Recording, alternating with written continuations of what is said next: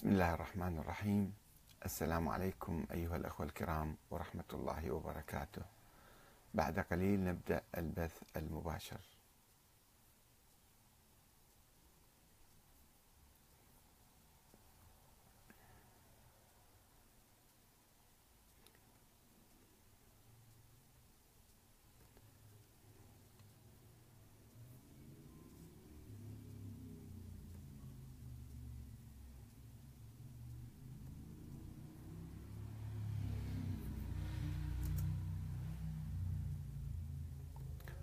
بعد قليل إن شاء الله سوف نبدأ البث المباشر.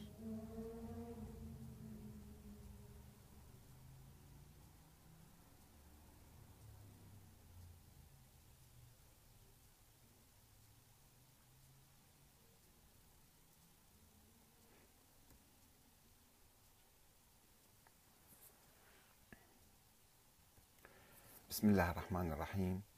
والحمد لله رب العالمين. والصلاة والسلام على محمد وآله الطيبين الطاهرين. ثم السلام عليكم أيها الأخوة الكرام ورحمة الله وبركاته.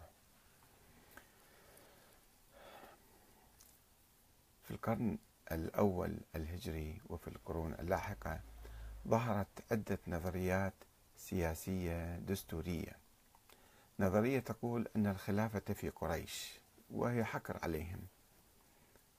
وهذه النظرية ظهرت في العهد الأموي. ونظرية أخرى تقول لا أن الخلافة عموما في عترة الرسول يعني عشيرة الرسول وقبيلة الرسول بني هاشم خصوصا. آه، هذه النظرية تبناها العباسيون. ثم ظهرت في ظل هذه النظرية عدة نظريات أخرى. نظرية تقول أنه الخلافة من حق أولاد الإمام علي. وعلى رأسهم محمد بن حنفية الحسن والحسين ومحمد بن حنفية ثم تتسلسل. وظهرت نظريات أخرى آه، رافضة لهذا الحصر آه، إنما تحصره في بني فاطمة يعني ليس في بني علي الأوسع إنما في بني علي وفاطمة فصارت الدائرة أضيق. ثم اختلف أولاد فاطمة فقال الحسنيون بجميع أبناء فاطمة وقال الحسينيون لا الإمامة فقط في بني الحسين من بني فاطمة. ثم مع مرور الزمن قال آه، يعني كثير من الفرق الشيعية بأن الإمامة محصورة في بني إسماعيل بن جعفر الصادق أو بني موسى بن جعفر آه، الكاظم. وهكذا ولدت فرق آه، إسلامية عديدة كلها كانت تدور حول أن الخلافة لمن؟ والحكم لمن؟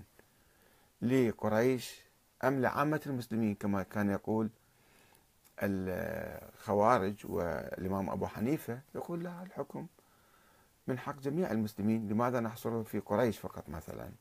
أو في بني هاشم أو في بني علي أو في بني فاطمة أو الحسن أو الحسين وهكذا.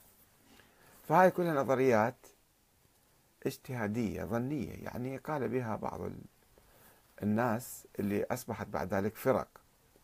فرق وأحزاب سياسية. والذين كل الذين قالوا بهذه النظريات كانوا يعتبرون يعني نقدر نسميهم نظريات ثيوقراطية غير مباشرة. يعني تحصر حق الحكم في عشيرة الرسول الكبرى قريش أو بني هاشم أو أبناء علي أو أبناء حسن الحسين ولكن هناك نظرية أيضا برزت في القرن الثاني الهجري تقول آه، أن الإمامة ليسوا يعني معينين من الله نظرية ثيوقراطية مباشرة.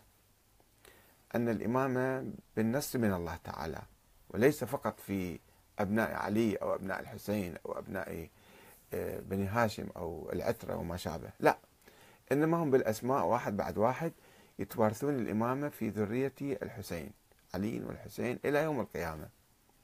هاي النظرية تسمى نظرية الإمامة الإلهية.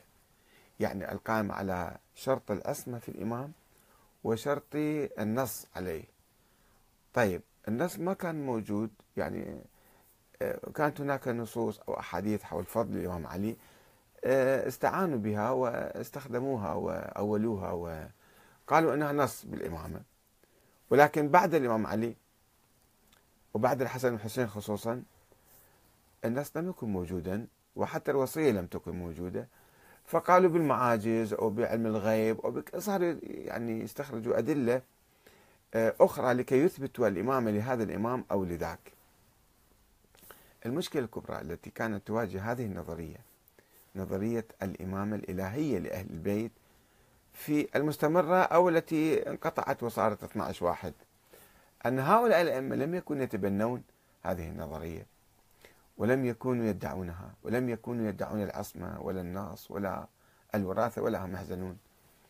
وبعضهم كان يرفضون تولي الإمامة أو تصدي للقيادة ويقولون يغلقون أبوابهم على بيوتهم ويرفضون التصدي. كما فعل الإمام زين العابدين مثلا علي بن الحسين الذي أصلا لم يكن في وارد التصدي للإمامة. وكما فعل الإمام موسى الكاظم وأئمة آخرون. لم يكونوا آه، لا يتصدون للسياسة ولا حتى أحيانا للقيادة العلمية أو الأجوبة على المسائل الشرعية. ولكن الإماميون الذين اختلقوا هذه النظرية كانوا يصرون على أن هؤلاء الأئمة هم أئمة. طيب كيف تنتقل الإمامة من واحد إلى آخر؟ قالوا بالوصية أو بالنص. أيضا واجهت عقبات كثيرة. الإمام زين العابدين لم يكن عليه لم يكن يوجد عليه أي نص. وكذلك بقية الأئمة. آه الإمام الصادق أوصى إلى ابنه إسماعيل فمات في حياته فكيف يكون إمام من الله؟ وعنده علم من الله والله يوصي به ثم آه يموت هذا الإنسان في حياة الإمام السابق. إذا الإمامة ليست من الله. آه الإماميون ذهبوا إلى عبد الله الأفطح الإمام عبد الله الأفطح فأصبح إماما ثم مات ولم يكن له نسل أو أبناء حتى تستمر الإمامة في ذريته. فانقطعت الإمامة وانتقلوا وصارت أزمة كبرى يعني. تفرقوا فرقا بعد ذلك وقسم قال بإمامة موسى بن جعفر. موسى بن جعفر توفي ولم ينص على أحد من ولده.